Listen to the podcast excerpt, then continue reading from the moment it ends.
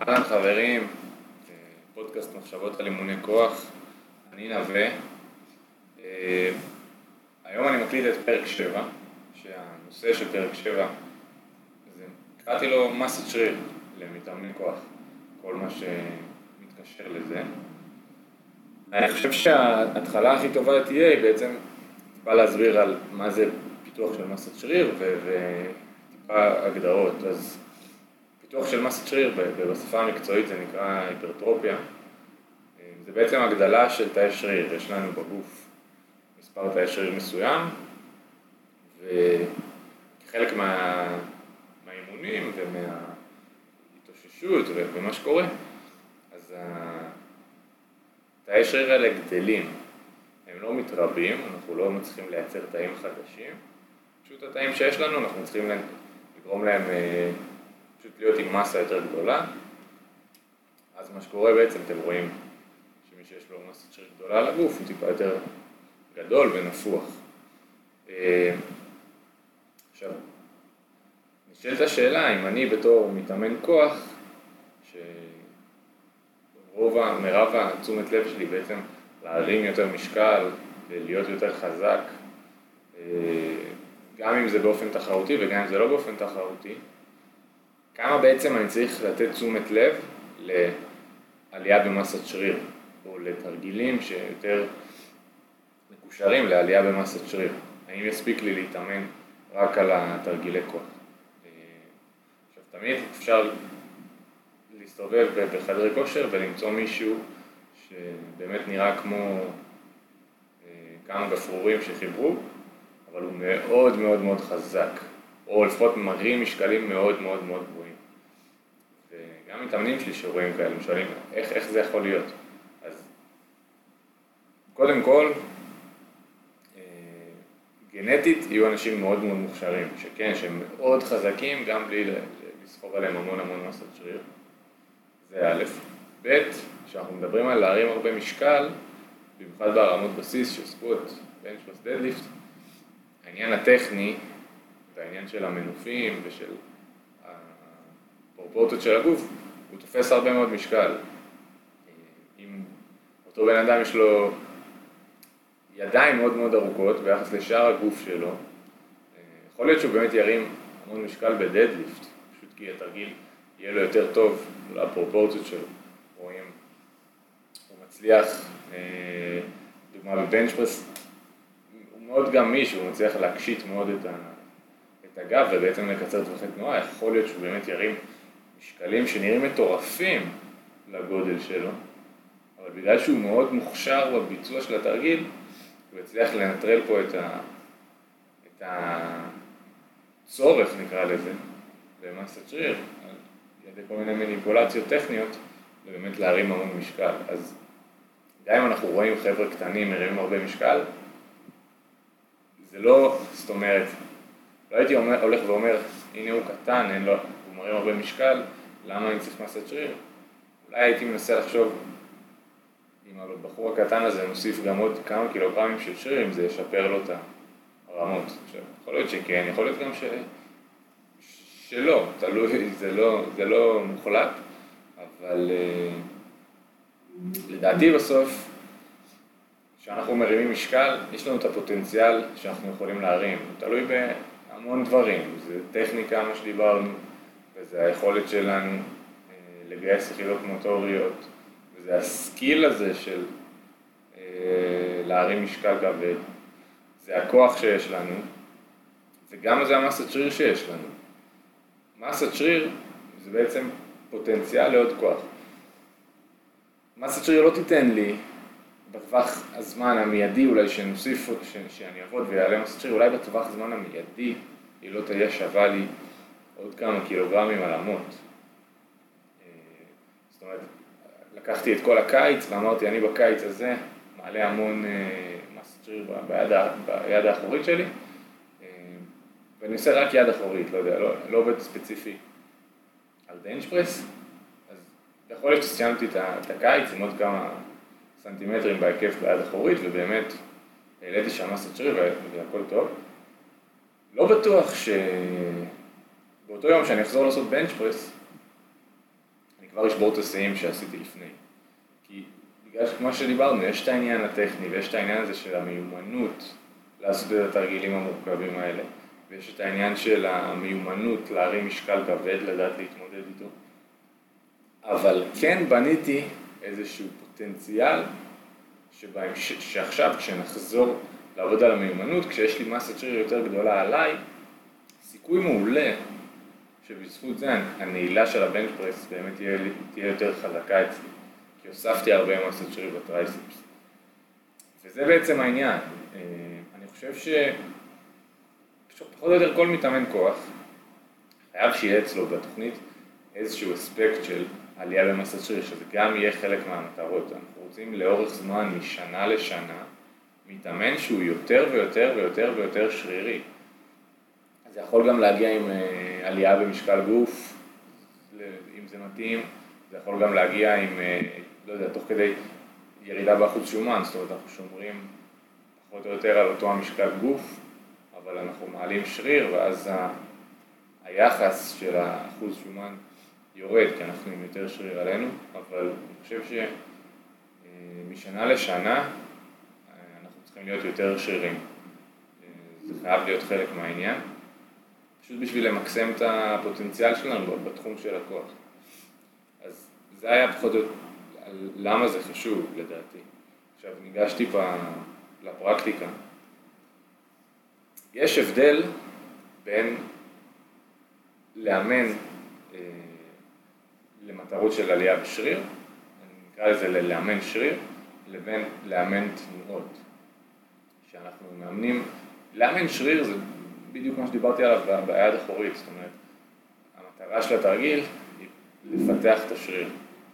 וכשאני מאמן תנועות, אז זה דוגמה, תחשבו על לאמן סקווט או לאמן דדליפט, אנחנו לא מתרכזים בשריר מסוים, אלא אנחנו מתרכז, מתרכזים בלהזיז את המשקל ביעילות המרבית שאנחנו יכולים מנקודה A לנקודה B.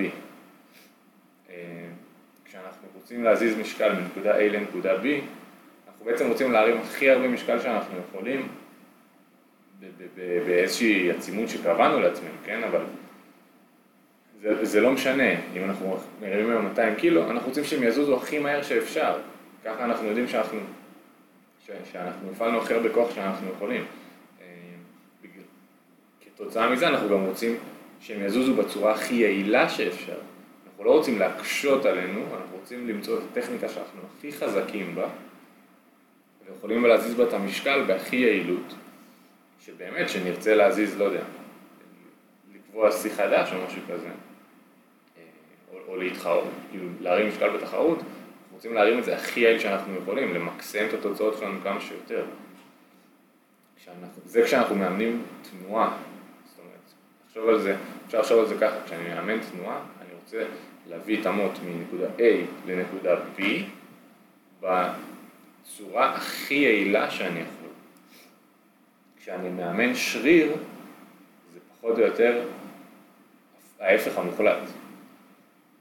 אני לא רוצה להיות יעיל, אני לא רוצה לחלק את העומס בין כמה שיותר שרירים, כמו שאני עושה נגיד סקווט או, או בנץ' או דדליפט, אני רוצה לחלק את העומס על הרבה שרירים בגוף כדי שבעצם אני אוכל להרים כמה שיותר משקל. אז כל עוד זה מתחבר לי על לחלק הרבה שרירים ובאמת להרים הרבה משקל, אני אעשה את זה. אני אמצא את הטכניקה שאני יכול להרים הכי הרבה משקל ושכל הגוף באמת יעזור, יעזור לי להרים את המות. אני אשתמש גם בבנץ', אני אשתמש ברגליים ו... ולא יודע, ואם אני אעשה סקווט, אני, אני לא משתמש רק ברגליים, אני גם רוצה שה, שהגב התחתון יעבוד מאוד קשה. אז כשאני רוצה לעבוד על השריר, זה בדיוק הפוך. יש לי שריר ספציפי שאנחנו רוצים לפתח אותו, ואנחנו עושים תרגיל מסוים בשבילו. הדבר האחרון שאני רוצה, זה שעוד שרירים יעזרו לי.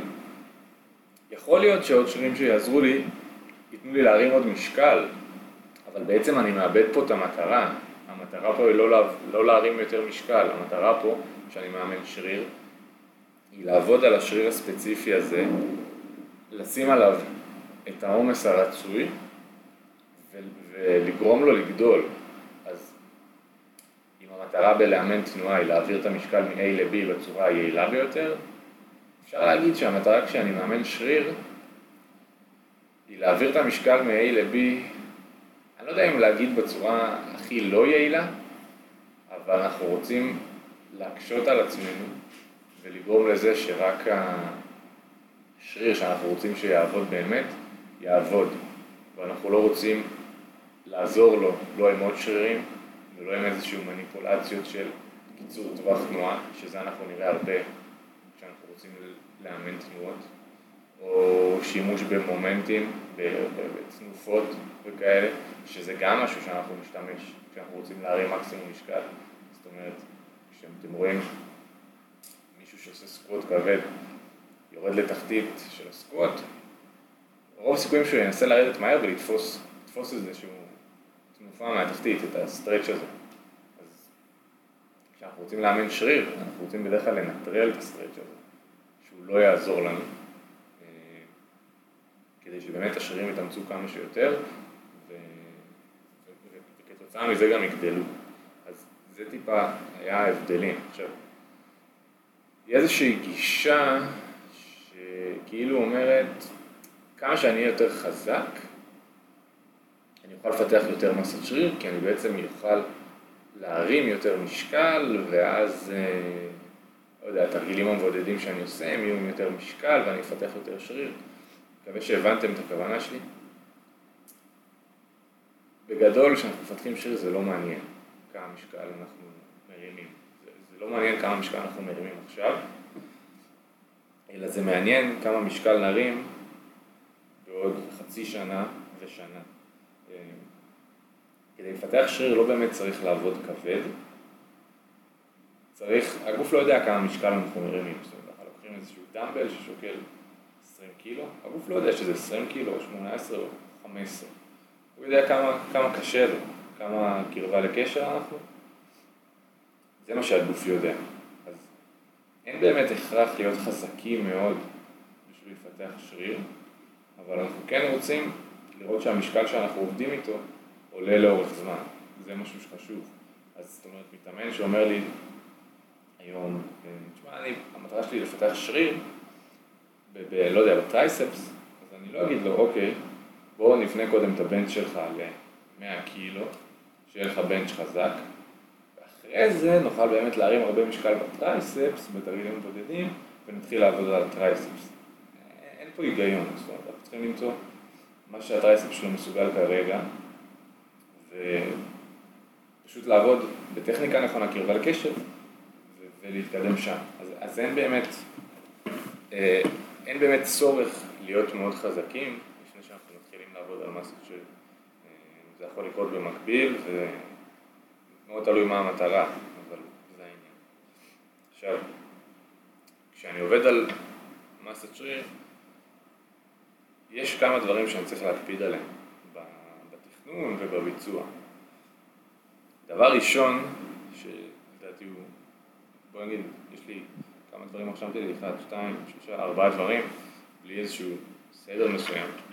אבל הדבר הראשון זה לבחור תרגיל מתאים. דיברתי על זה בקטנה, בעניין של המומנטים, תנופות וכאלה, מומנטומים. הבחירת תרגילים למסת שריר חשובה. אה, אנחנו רוצים לבחור שריר שבאמת שם דגש, לבחור תרגיל, סליחה, לבחור תרגיל שבאמת שם דגש על שריר המטרה שאנחנו רוצים לפתח. אה, יש אלף ואחד אופציות ואפשר לעבוד עם מוטות, אפשר לעבוד עם דמבלים, אפשר לעבוד עם מכונות וכמעט עם כל דבר אפשר לעבוד לפיתוח שריר. מה שבאמת חשוב זה למצוא תרגיל שיעשה עבודה טובה, זאת אומרת, יכול, לא יודע, בא מתאמן שאומר לי כן, אני עובד, אני עושה deadlift אה, בשביל לפתח את ה hamstring. עכשיו, deadlift זה תרגיל מעולה ויש גם עומס על ה hamstring, אבל חוץ מה hamstring העומס מתחלק על כל כך, כל כך הרבה שרירים בגוף, באמת לבודד את ה hamstring ב deadlift, אנחנו צריכים להיות כל כך מוכשרים, זה די בלתי אפשרי. אז יכול להיות מישהו ש... ש... איכשהו שה hamstring שלו הוא מגיב מאוד טוב לגירוי הזה, ובאמת יגדל יפה מאוד מ deadlift, רוב החבר'ה זה לא יהיה ככה, זאת אומרת, נעדיף לקחת תרגיל יותר מבודד, איזה כפיפת אה, ברך או משהו בסגנון, אה, אפילו deadlift רומני, שאם מקפידים באמת על הטכניקה אז אפשר לבודד טוב את ה hamstring, אבל הבחירת תרגילים היא, היא די קריטית. רוצים לפתח מסת שריר. זאת אומרת, באמת לבחור תרגיל שאנחנו מרגישים בו טוב את השריר שאנחנו רוצים לעבוד עליו. כי אם אני, לא יודע, עשיתי עכשיו, רציתי לפתח את ה hamstring, עשינו deadlift כמו שאמרתי, ויום למחרת אני מרגיש פחות או יותר את כל הגוף חוץ מאת ה hamstring, אז סיכוי טוב שיהיו לי אופציות יותר טובות. יכול להיות שחלק יגידו, אבל מה, שרירים תפוסים או DOMS, זה לא יהיה מדד לגדילה ולאימון טוב. נכון, זה לא מדד, אבל כן אפשר להבין מזה משהו ש... רצינו לעבוד על אזור מסוים בגוף והוא לא נתפס, או לא, אנחנו לא מרגישים אותו, ואנחנו כן מרגישים אזורים אחרים, יש סיכוי לא הצלחנו לשים עליו מספיק עומס בתרגילים, בתרגיל שעשינו, אה, זה איזושהי נקודה למחשבה. עכשיו, הדבר השני שחשוב, שאנחנו מאמנים למסת שריר, זה טווח תנועה. הרבה פעמים אני יכול לראות חבר'ה שלוקחים איזה, לא יודע, נגיד לחיצת כתף בדמבלים, ועושים איזשהו משהו כמו, אה, מוותרים על השליש תנועה הראשון, שהדמבל נמוך ויש מתיחה בכתף, מוותרים על השליש תנועה האחרון של הנעילת אה, מרפקים, ועושים איפשהו שם באמצע איזשהו חצי כזה של של בין לבין, וככה בעצם נראה הלחיצת כתף שלו. עכשיו,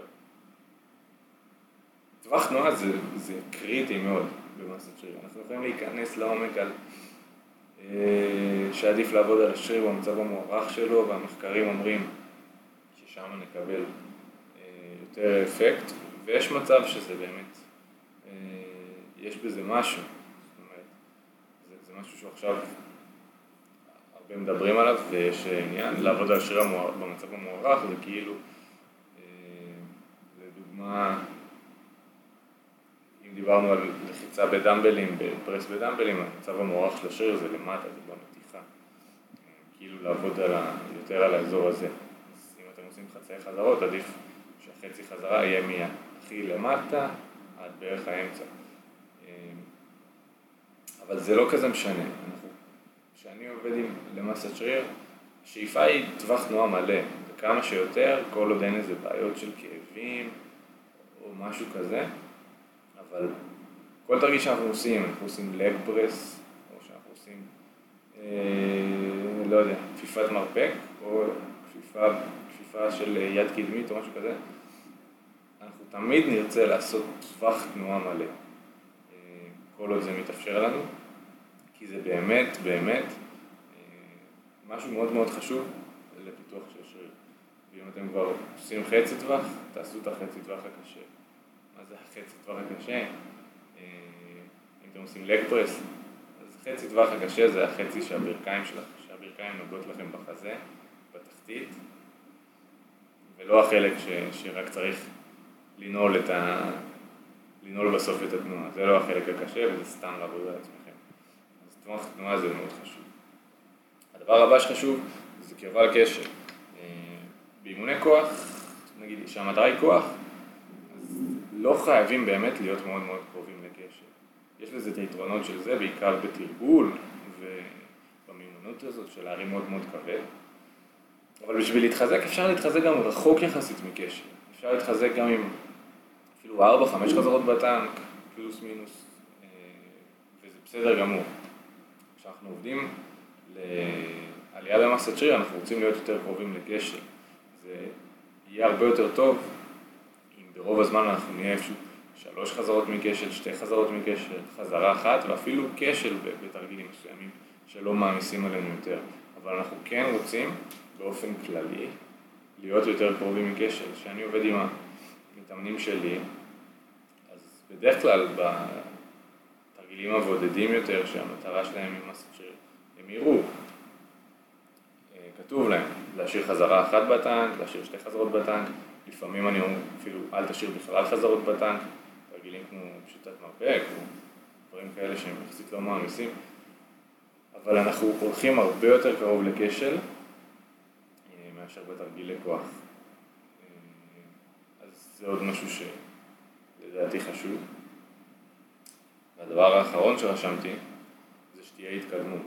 אז דיברתי על זה קצת קודם. בסוף, אם אנחנו עושים את אותו דבר במשך שנה שלמה, ולא התקדמנו אפילו לא חזרה אחת, או אפילו לא חצי קילו בתרגיל, קשה להאמין שתהיה התקדמות, בסדר? לא חייבת להיות, אנחנו לא חייבים להתקדם כל אימון, זה גם כנראה לא יהיה, אנחנו לא חייבים כל הזמן, מה שנקרא, לנצח את המחברת, אבל כן חייבת להיות לאורך זמן התקדמות, וכן חייב להיות איזושהי מדידה, לראות שאוקיי, לפני שלושה שבועות עשינו עם 20 קילו, שלושה סטים של 10, 9 ו-8 חזרות, והיום עשינו את זה עם 12 חזרות, 11 ו-10. יש התקדמות, ופשוט, הדבר, זה פשוט כל כך קריטי שתהיה התקדמות, ו... וזהו, אין לי הרבה, הרבה מה לחפור על העניין של ההתקדמות. השיטות שאני אוהב לעבוד איתן זה פשוט שיטות מאוד פשוטות כזה, זה נקרא, באנגלית זה נקרא double progression. אנחנו בוחרים איזשהו טווח חזרות אה, במשקל מסוים, ואנחנו פשוט מנסים לטפס בטווח חזרות. ברגע שטיפסנו לטווח חזרות העליון, נגיד 8 עד 12 חזרות, הגענו שכל הסטים באזור ה-12-11 חזרות, נעלה את המשקל לאימון הבא. סביר להניח שאחרי שנעלה את המשקל, הטווח חזרות שלנו נהיה יותר באזור התחתון, סבבה, כמה שבועות או כמה זמן שייקח, ננסה שוב להתקדם לטווח העליון, ברגע שנגיע שוב לטווח העליון, נעלה עוד קצת משקל, לעבודה של תרגילי עזר שלא צריך לחשוב יותר מדי, זו שיטה מאוד קלה ומאוד נוחה ואני אוהב לעבוד איתה. אה, מה קורה כשתרגיל נתקע? אני בדרך כלל, אם אני רואה שתרגיל איזה שבועיים, שלושה כבר נתקע ובאמת התקדמנו בתקופה יפה ודי מיצינו, פשוט מחליף. אה, כמו שאמרתי, אין תרגילים שהם חובה, במיוחד לפיתוח של מסת שריר, המון יכול לעבוד ואין אין, כל מכונה וכל מכשיר, אה, כל דמבלים ומוטות וזה, אז נתקע לי, לא יודע, לחיצה צרפתית נתקעה, יאללה בסדר, עוברים לפשיטת מרפק בפולי. עשינו חודשיים פשיטת מרפק בפולי, זה נתקע. משנים לפשיטת מרפק עם גב לפולי. כל עוד השריר מטרה הוא אותו שריר, זה לא באמת משנה, ואי אפשר להתקדם בתרגילים האלה לאורך המון המון שנים, כמו בתרגילים הגדולים, אז אנחנו כל פעם צריכים לשנות. אני אוהב אחרי ארבעה, חמישה תרגילים ש, ש, שעשינו בהם רוטציה כזה, לחזור שוב לתרגיל הראשון, ולנסות, ל, ל, הפעם לנסות לשפר את מה שעשיתי לפני כמה חודשים. ואם אני רואה באמת שלאורך הרבה זמן, לאורך שנים, יש התקדמות, אז, אז אין לי ספק שנעלה פה מסת שריר. אבל העניין של ההתקדמות הוא קריטי. אי אפשר לבוא כל פעם, פשוט לפמפם עד שמרגיש לנו טוב בשרירים, לא להתייחס לזה וללכת הביתה, כאילו לא לרשום, לא לעקוב, זה פשוט חבל, זה עבודה ש... ש... יכול להיות שתפיקו ממנה גדילה ויכול להיות שלחלק זה יעבוד, אבל זה כל כך לדעתי פחות יעיל מאשר לעשות את זה מסודר ובאמת באמת לשאוף להתקדם בתרגילים האלה כי יש להם מטרה וזו מטרה חשובה ואני אישית, שמתאמן לא משקיע בתרגילי עזר, אז הוא יקבל ממני איזושהי שיחת נזיפה. אה, עוד משהו אחרון שאני רוצה לגעת בו, ואחריו אני אסיים. כל התהליך הזה של פיתוח של מסת שריר ועלייה במסת שריר זה תהליך ארוך, באמת זה תהליך של שנים. אה, בכל הגישות של תכנון אימונים יש כמה גישות, יש, יש שתי גישות כאלה, סוג של מרכזיות. אחד זה אה, איזושהי פירודיזציה שעובדים לפי בלוקים, שכל בלוק יש לו מטרה אחרת וסגנון עבודה שונה, ו... ויש בלוקים של פירודיזציה שמשלבים משלבים בהם הכל. באנגלית יש, כאילו זה נקרא concurrent training ו-conjugate training, לא ניכנס לזה לעומק, כי זה באמת אה, הרבה, הרבה נפח של מידע. העניין הוא שבגישה אחת, אה, תראו בדרך כלל בלוק היפרטרופיה אחת לכמה זמן, של איזה שישה, שמונה שבועות, ששמים באמת המון המון דגש על היפרטרופיה, וטיפה מזניחים את הכוח. והגישה השנייה, אתם תראו היפרטרופיה ש... תרגיל, כאילו פוקוס על, היפרטרופיה, על היפרטרופיה בערך כל השנה, כל הזמן. פשוט הפוקוס הזה משתנה לפי התקופות בשנה, יכול להיות שתקופות שצריך להרים יותר כבד לפני תחרויות, טיפה נוריד את הנפח מהעבודה של ההיפרטרופיה, ואחרי תחרויות אולי נעלה אותו קצת, ונוכל יותר אה, שם לשחק עם זה. העניין הוא שאני לפחות שם למתאמנים שלי אה, בתוכנית אימון תרגילים שהדגש שלהם הוא נטו מסת שריר כל השנה וכל הזמן. אה, אתם לא תראו אצלי כמעט אף פעם תוכניות שאין בהן אפילו קצת עבודה על מסת שריר, מהסיבה שלדעתי זה תהליך שלוקח המון המון זמן. שמונה שבועות זה כלום, ואפילו שמונה שבועות אחת לפעמיים בשנה, כאילו, זה כלום, אנחנו לא נצליח לפתח כלום בזמן הזה. אה, להעלות מסת שריר זה באמת עבודה של שנים, אימון אחרי אימון, אה, קרבה לכשל, להקפיד על, על התקדמות לאורך זמן.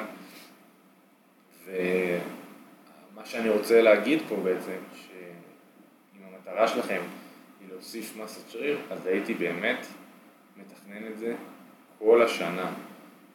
זה יכול להשתנות, כמו שאמרתי, פעם הפוקוס יהיה, נוכל יותר אנרגיה לשים על זה, פעם נוכל לשים על זה פחות אנרגיה. יכול להיות שנמצא שהם דווקא מתאמנים מתקדמים הכי טוב, כשיש להם יותר אה, תרגילים למסת שריר, למרות שמתחזקים אפילו יותר. לא יודע, יכול להיות, זה, זה קורה, זאת אומרת, יכול להיות שמתאמן שהוא מאוד מאוד יעיל, אבל מאוד מאוד חלש, דווקא, דווקא כשאנחנו עושים הרבה מסת שריר, אז, אז הכוח שלו מתקדם טוב. העניין הוא שההמלצה שלי היא שבאיזשהו נפח מסוים כל השנה לנסות להעלות מסת שריר ולא לא לעשות את זה אחד לכמה חודשים עם איזשהו בלוק ספציפי או משהו כזה, לדעתי זה פשוט פחות יעיל. אה, זהו, להפעם. הגעתי בכל מה שרציתי בנושא הזה של מסת שיר לאימוני כוח. אני חושב שאפשר להיכנס עוד לעומק, אבל בפרק הזה זה מספיק. יכול להיות שבפרקים הבאים אני אחזור לנושא הזה ונדבר על זה עוד קצת, ואולי גם דברים יותר פרקטיים, ואיך בדיוק לשלב את זה בתוכנית, אבל זהו לבינתיים. אה, כרגיל, אפשר למצוא אותי בבלוג בפייסבוק, ב Strong Enough מחשבות על אימוני כוח. אה, יש שם גם את הטלפון שלי, את הוואטסאפ, שאפשר לשלוח לי הודעות. אה, אפשר סתם לשאול אותי שאלות אה, בכיף ולהתייעץ, ואם אתם רוצים לבוא ולעבוד איתי ולהצטרף ל team Strong Enough, אז גם אפשר לשלוח לי הודעות ונקבע שיחה ואני אסביר לכם בדיוק את כל הפרטים. חוץ מזה, יש את האינסטגרם, Strong Enough 405, שאני בעיקר מעלה שם סרטונים מהאימונים שלי, מהאימונים של מתאמנים. וזהו, אם אהבתם, אז תשתפו עם חברים שגם מתאמני כוח, שזה יעזור לפודקאסט לגדול. תעשו כיף. וזהו, ניפגש בפרק הבא. תודה רבה.